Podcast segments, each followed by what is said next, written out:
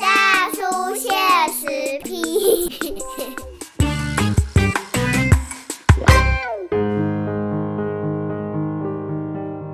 欢迎收听波特联播帮 FM 九九点一大千电台，报道去政治，笑谈社会事。大家好，我文主大叔啦，嘿，今仔日这个这部来甲咱这个大叔现实批的时间，大叔现实批，咱这礼拜哈要来大家讨论什么代志呢？最近那个鉴保费，听说又要调涨啊，啊，鉴保费要调涨，就是根据其实是根据卫福部的资料，因为鉴保收支结余从二零一七年开始就已经连三年都负成长了。那去年是短收达到三百三十七七亿哦，啊，德是公单金卖费率不足以支应来这个支出的部分，啊，所以其实老实讲啦，因为这一阵子今年这个武汉肺炎疫情，让大家看到台湾的这个防疫的成就。那当然，台湾防疫成就是归功于我们的这个呃，我们的台湾的医疗水准是非常高的。那医疗水准高，可是这个医健保的问题，我们有很好的健保系统啊。国际也都觉得说都很赞赏台湾的那个健保，可是我们健保其实也有一些问题哈，所以今天特别，那呢邀请一个专家啦，台中市民进党北北屯的这个立法委员哦，庄敬成博士来跟大家讲。各位听众朋友，大家好，我是台中市北区北屯区立法委员庄敬成，敬成委员哈，他是这个医工背景，医学工程，医学工程背景，所以他对于这个当然是这个。帮咱够健康的一个地方委员，是。我想要先请教的是讲，咱这个全民健保，因为咱是为一九九五年开办嘛，哈。是。啊，当当然这个健保有有好几次的改革啊，改革是为了让健保持续永续经营。是。可是为什么从二零一七年就会一直出现赤字？啊，今嘛当当年爱开盖遐侪钱，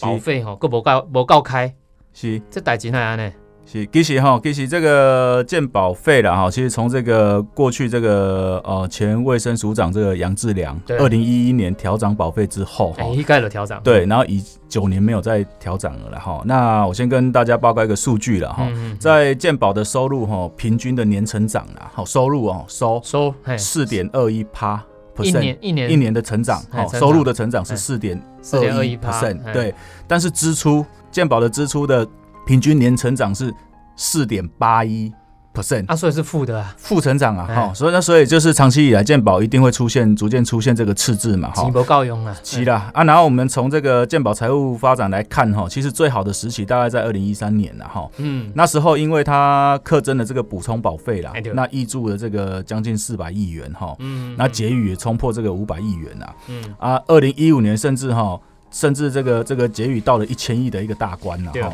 啊！不过呢，在二零一六年这个总统大选的前夕了哈，这个马政府哈，那为了这个选举的考量了哈，他就把这个呃调降了这个呃健保的一个费率了哈，而且把这个补充保费的这个扣缴门槛给提高了，好，那所以造成这个结余哈，从前一年的一千零呃一千零二十九亿元骤降到。一百八十六亿元呐，那这是一个转折点。从那一年开始哈，健保收支就从正转为负了。对，然后所以二零一七年呃，健保收支是负九十八亿，嗯，二零一八扩大到负两百六十六亿元。哇，这么多！对，然后到二零一九年去年的短轴跟扩大到负三百三十七亿元啊，一年比一年多。是那个那个副省长，健保的它的。基本基金的不够用，不够。其实都是过去他把这个哦健保费调降之后，然后那个那个哦那个门槛，就是就是那个补充保费门槛也调降之后，哎调高了哈，调高之后哈，然后再加上哈，现在因为我们人口老化，然后我们一些那个重症的照护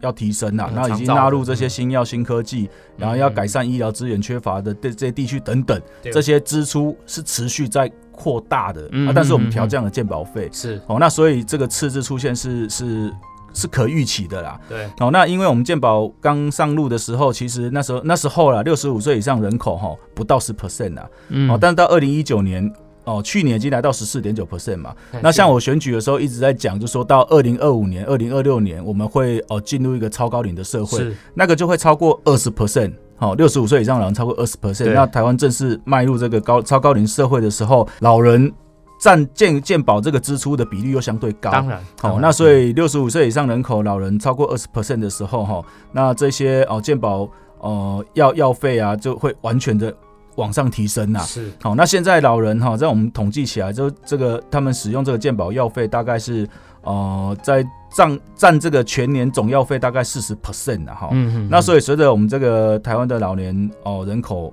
增加，提高这个医疗需求哈会大幅攀升。哦，那所以我们这个健保的那个赤字，我我相信如果不改革，一定会越来越大。对，那那所以这个，然后再再再加上说，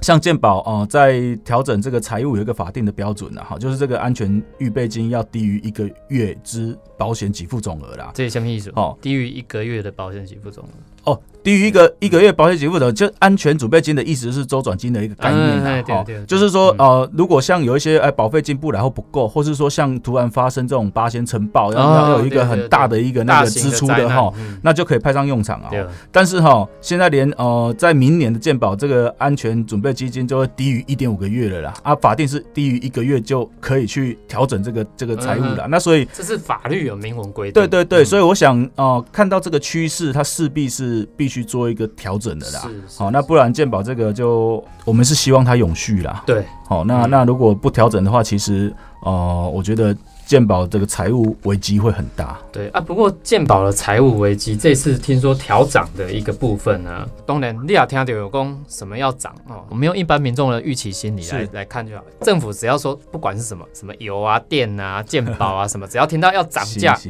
大概的会都开啊，对吧？这个现在听起来是非涨不可了啦，因为的那进程委员讲哎，一起码就是这。带你讲负负收入了，是啦，就没有错，就是健保财务现在已经没有这个维持现状的空间了。对啊，我们如果要持续，因为老实说，台湾的医疗品质很好，是。这个医疗品质跟我们的这个健保有息息相关，是。好。那这个你又要维，老师说了，你要马儿好，又要马儿不吃草，这件事情是非常困难的事情嘛？是啊，啊，使用者付费的观念开始，当然有一些民众开始有这些观念。是，那呃，我们现在既然我看这个卫福部要提出这个，可能也有一些民众开始有一些反对的意见。这些政党，你有没有接到一些像是一些民众的反应？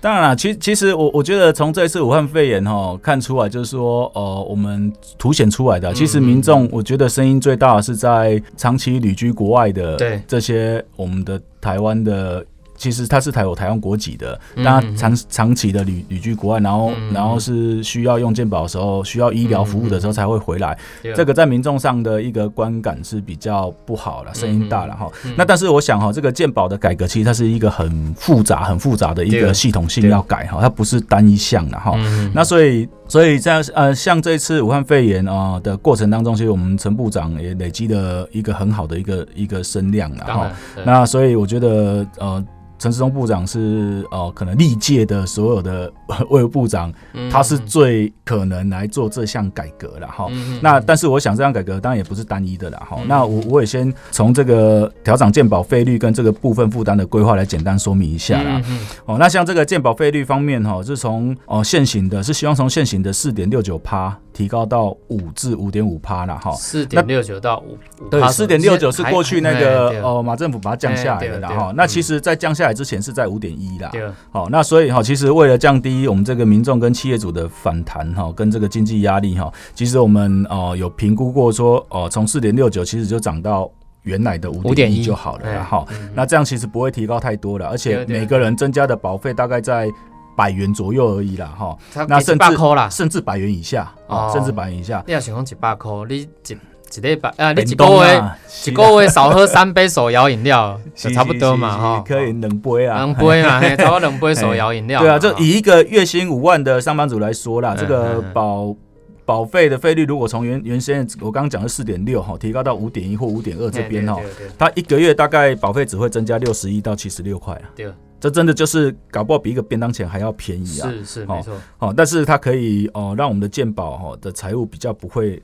发生这么大的一个危机啦。对，那另外就是说这个呃健保的补充保费这边来看呢，其实卫福部在向行政院报告的方案当中哈，就是这个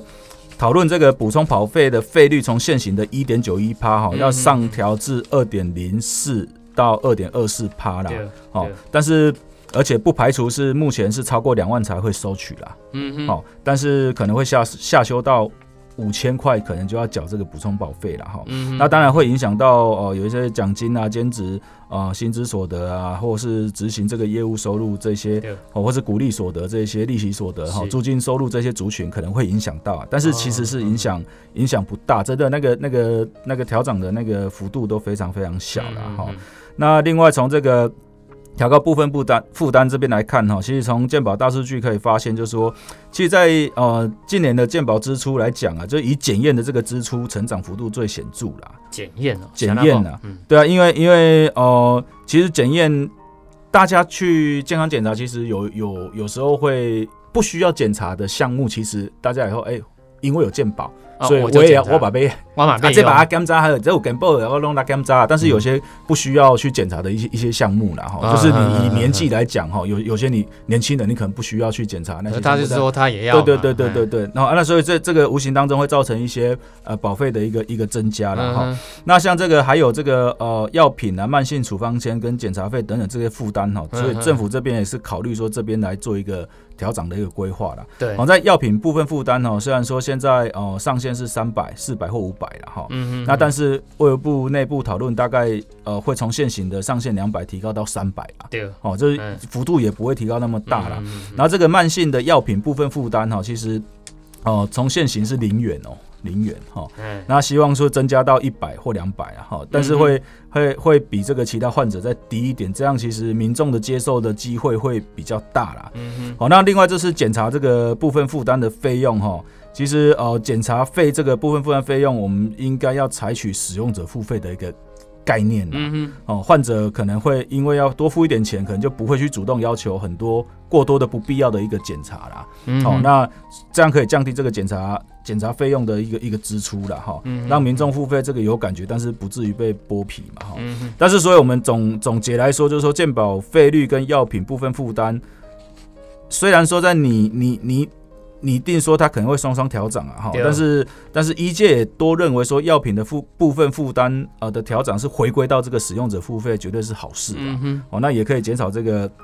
这个医疗的一个浪费嘛，哈，对。那但是当然也有另外一派的声音，就说哈，就是因为调整费率是不得已的啦，嗯，但是哦。要从健保整个结构的问题还有非常多嘛，我刚刚讲是系统性的嘛，哈，那可能要回归到健保法的这个电力负担啊、分级医疗这个都还没落实嘛，哈，甚至说健保会的这些成员的组成等等，哈，议题很多，哦，那那我是觉得说这个都是要一并的讨论的啊，所以电力工健保改革的工作其实不只是这个调涨的问题，不只是这个，它这整个大结构还有很多是是是，这个这个这个这个一定都哦整你整体系统性的要去检讨，不是单一单一个件，因为不是费率的问题，对对对对，刚刚我们在。一开始开场就说这个是一个很复杂的一个一个问题哈，这个鉴宝哈。那像我刚刚也有提到说，这个民众很在意的这个纳保身份呢哈，像是说外国人或常年在国外的台湾人，那是否能够能能够享有这个鉴宝的保障，也是争议很多嘛。嗯好，那像我们这个哦海外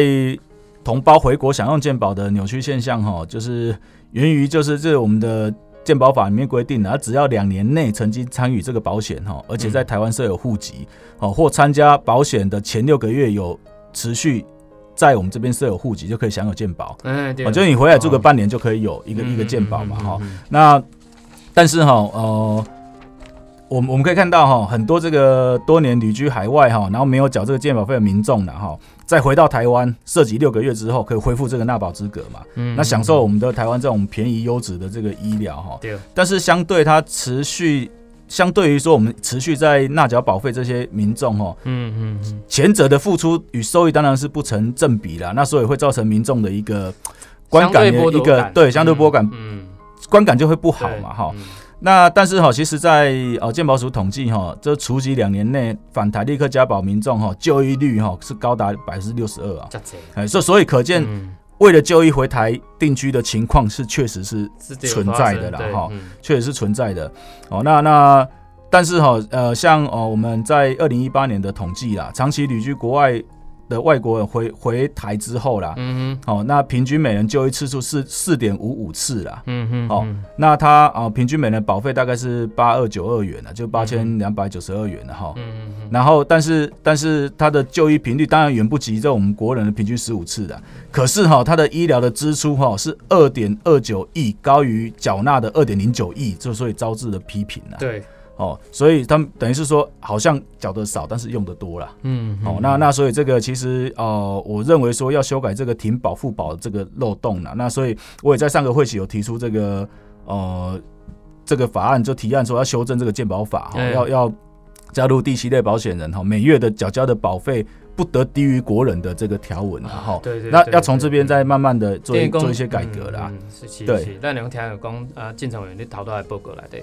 呃，我就说，对光单健保的浪费的问题，是啊，就是有一些可能是常年旅居在国外的，那可能当然因为台湾有非常好的医疗品质啊，那所以当然回来就诊。可是这这可能带造成国内的很多民众以每个月在缴保费的这些民众，可能心理上我就觉得说，哎，当然了，虽然说都是台湾人哦，回来台湾使用这些呃医疗，可是。多多少少心里会有一些不舒服的地方了啊，所以刚刚这个进程委员做了相当详尽的说明哈。那我们先休息一下，待会下一段节目哈，我们再请台中北区北屯区的这个我们立委庄进程委员哈，再好好跟我们解析一下这一次关于这个健保这个调涨的问题哈，它还有呈现出哪一些呃我们看不到的一些健保的议题需要我们来关注。下一段节目马上回来。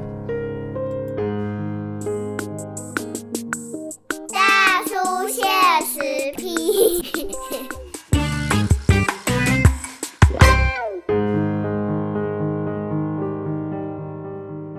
欢迎大家波多联播网 FM 九九点一大千电台宝岛区认识人出比爱公经地啊啊，这段这部是咱这个大叔现实批啊，今日咱特别邀请到咱台中市的这个民进党的立法委员哈，啊庄进成委员来看咱这部啊，头到进成委员嘛讲到。对这类健保的这个财政危机的哈啊，财政危机其实我觉得回到我们一般民众哈，那条件没有立刻联想讲，哎啊全民健保啊，我的付遐钱，我的因为就这样，你知因为健保一九九五年就开始实施，那可能年轻一点的听众朋友不会顶拢知影讲，哎想说生出来以后我的享有几个月大瓜缴少少的钱，可可是我去看医生可以很便宜，啊这些事情也不是自然而然。那台湾的这个健保制度比较像是保险嘛，全民健康保险啊。既然叫保险，老实说了，应该要叫做保险制度。那可是我们好像把它当社会福利制度来用。我记得吼，我以前伫英国的时阵，我英我伫英国，我虽然无无伫英国纳税啦吼，因为我伫遐读册啊，无纳税啊，可是英国政府吼提供了一个制度，叫做 NHS National Health Service。就是等于说，国家提供了一个健康的福利制度给你，就算我是外国人好了，我还是可以在那边免费看医生，类似这样。哦，啊，可是这个什么，这叫福利啦，因为我不交纳税啊。伊这是英国政府规年吼拨一生，哦，拨了很多预算，然后直接就是我们在英国的这个医疗里面，不管你是我们英国人还是外国人，大家都可以使用。好，那这个是英国的状况，可是台湾不一样啊。进程也讲了嘛，哈，外国人当然也可以使用我们的鉴宝，可是一样要缴钱。这个制度应该可能我们可以请我们委员来跟听众朋友来稍微说明一下。那鉴宝制度现在委人用当做福利来用，啊，委人的几年啊，哈，我听讲诶，鉴宝这看，甚至有那个我看那个鉴宝处的记录，好像说。一年用健保卡可以用到四百多次，三一年三百六十五天，他一天才可以看到两两次啊！是的，是的，嗯，用最多的有这。刚以这个议题来讲哈，刚刚终于讲到这个英国哈，英国它这个医疗是完全是福利福利制，就是说它是哦，医疗是等于是是民众的权利，对对对，哦，那所以这个是呃第一种制度了。那像德国是第二种制度，是完全走保险的。嗯哦，但是也不是由政府来保险，而是由民间的保险公司来承担这笔哦。但是台湾哈，其实台湾的健保本质到底是什么？到底是保险还是福利哈？嗯，其实健保的财务我们是以这个薪资为基础。啊，来克征这个保费嘛，对不对？目前没错。哦，那所以呃，这个在劳雇双方要共同以一定的比例来负担嘛，哦，成立这个基金哈。那所以就这样看起来哈，但是属于看起来是属于社会保险，嗯，好。但是台湾的健保由于有哦有几个特点呢哈，也是有福利的一个特征呐。就是说哈，首先第一个就是说政府在收入面哈有六类十五目当中，然后对这个特定被保险人的。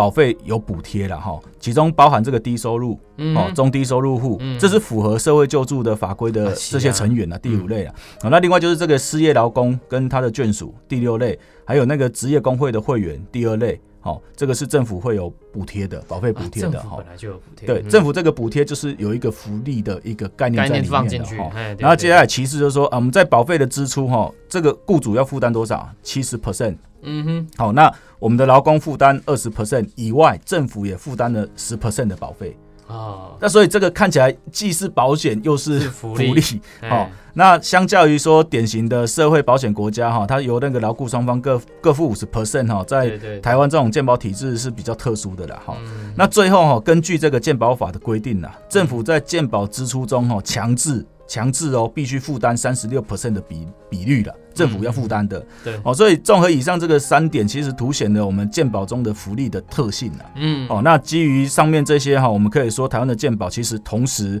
具有保险跟社会福利的一个特征了哈。对。但是在这个制度会产生一个很大的一个可能的风险分摊哈，就是说，哦，我们我们。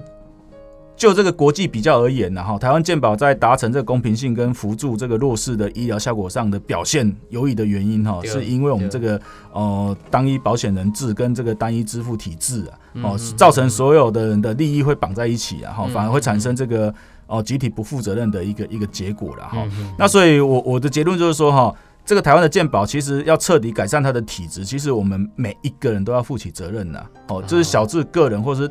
例如这个就医习惯，嗯啊，就医习惯，讨论共的还健保浪费，对。然后大致政府就说，这整个制度要怎么样通盘检讨哈，不是说哦，只是为了这个选票的考量啊哈。对对。那唯有这个集体的负责，他才可以彻底的让这个健保去永续的一个经营。啊，哥哈，我请教者就是讲，咱讨论共的医疗浪费的问题，是。那政府难道不应该去，比如说卫福部是既然是主管机关，他其实应该要多加推广。是，好，你光告诉民众，你可以用很多方式啊，你可以，呃，这个透过这个媒体啊，透过各式各样的管道来告诉民众怎么样不浪费，是不是也可以这样做？是啦，但是因为哦，我们现在民众其实会在会浪费的一个过程，除了是说过去有这个逛医院的一个现象啦，对吧？哦，那还有另外就是说我们这个医疗分级啊的制度哈，其实不太够了，就不太不太能够。哦，执行面的原因是因为其实哦，各位听众也知道，一般哈，我们在思考，就是说我在生病，我没有办法去分辨，说我这个是真的是会很变成很重大的疾病还是小病呢？我没有办法分辨说啊，我我真的到诊所就够了嘛？大家都说所谓的分级制应该是从小诊所哦到到大医院到对慢慢到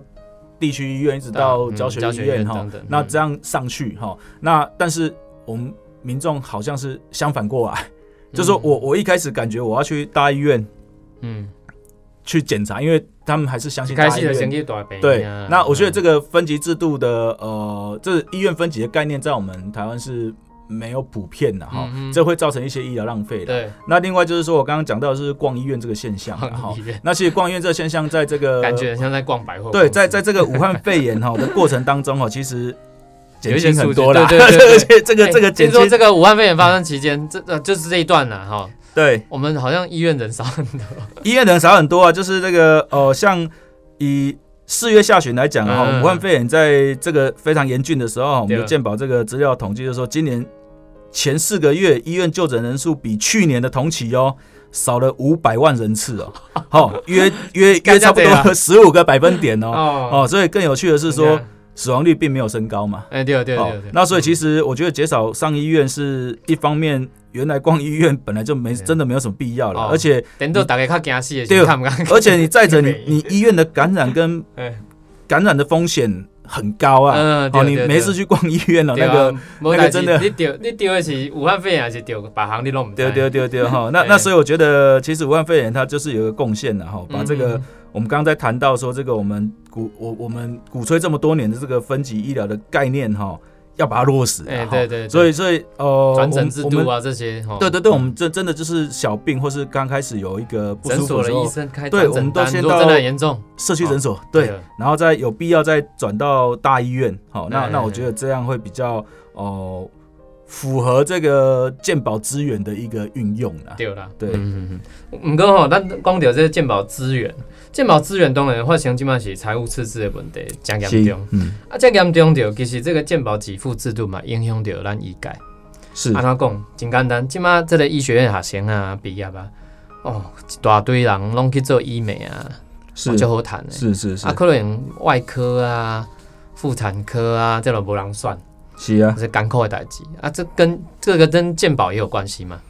这当然有关系啊，就是说，就是说，呃，其实我我们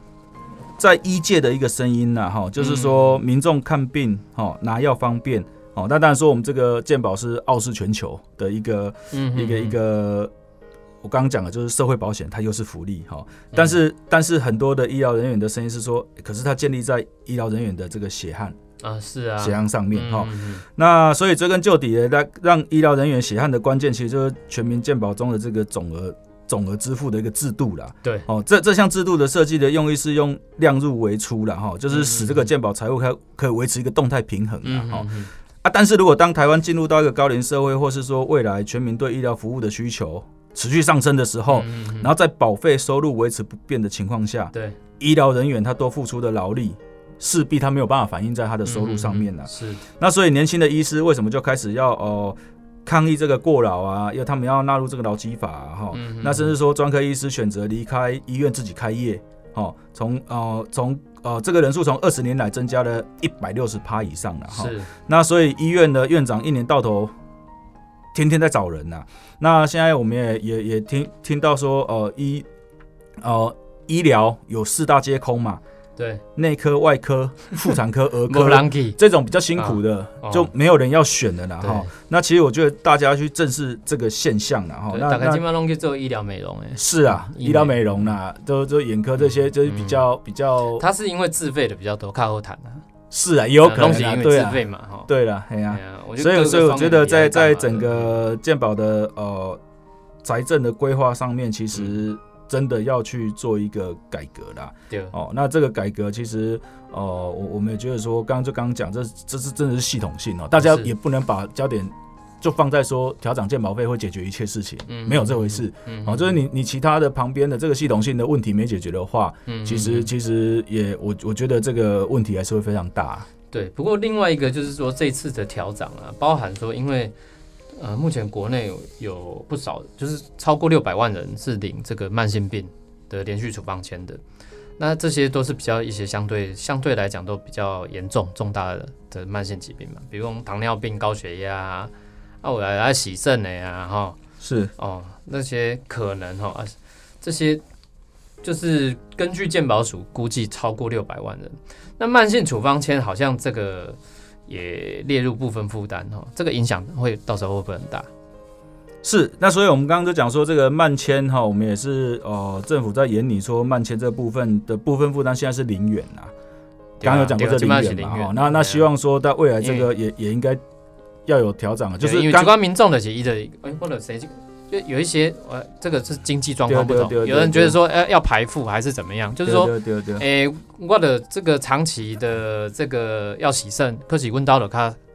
他经济他负担哈。是。啊，有人，哎，我这到底你给我调，我我你给我调啊，调到这样子没意思，本来零元嘛，啊，就慢慢调涨啊。有的人如果比如我的处理他他经济状况啊没办。我懂然在负担马来啊，就有不一样的声音了。是，其实其实我刚刚就是回归到一个概念了，就是使用者付费的一个概念的哈。那但是说，呃，你说使用者付费，可是我相信这个我们刚刚讲到我们的台湾的全民健保，嗯，它是有保险跟有福利的。概念在里面，那所以呃，使用者付费以外，就是说我们政府还是会提供这个低收入户或中低收入户，对。他的这个这个这个补助啦。然后那我希望说哦，大家全民应该有一个概念，就是说我们是像刚刚讲的，我们是每一个人，大家都要来撑这个健保，让它永续。就是说，假如我我今天是比较可以的，我当然是在保费上其实多，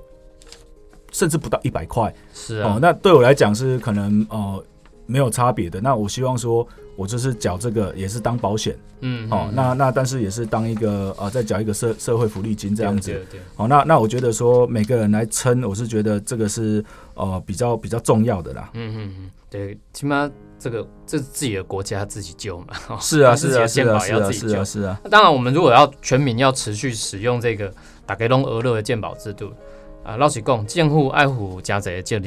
立。啊，人民也有一些简单的一些义务哦，比如说，因为你既然保险，你该拿的钱爱拿嘛哈。啊，是啊，当然，我想讲一寡较弱势的民众，老实讲了，较弱势的民众，你讲中低收入户，嗯，我刚刚唔免循环了，因为咱的要个福社会福利体系会支撑住这些。是的，是啊，低收入低收入户或你有弱势有问题的，呃，社会福利的体制，这个事实应该也会去支撑你的这个病况，还有什么？就是我们还有一个很包含台湾的民间社团啊等等这些力量，所以等于说，其实台湾目前来讲，我刚刚。呃，既然健保哈叫你要困难吼，那可能那和我来熟客，哎，要享受到良好的医疗品质，我们要付出多少的代价？是啊，哎，凡事都有代价啦。是啊，嗯，一定一定的，哎，凡事都有代价。所以今日吼，咱呃，我刚刚今日咱呃庄进成委员吼，给咱解水了就清楚的，因为你专业是这个什么老人医疗方面嘛，对啊，逃到公牛这台湾。未来将将要步入这个超高龄的社会，是。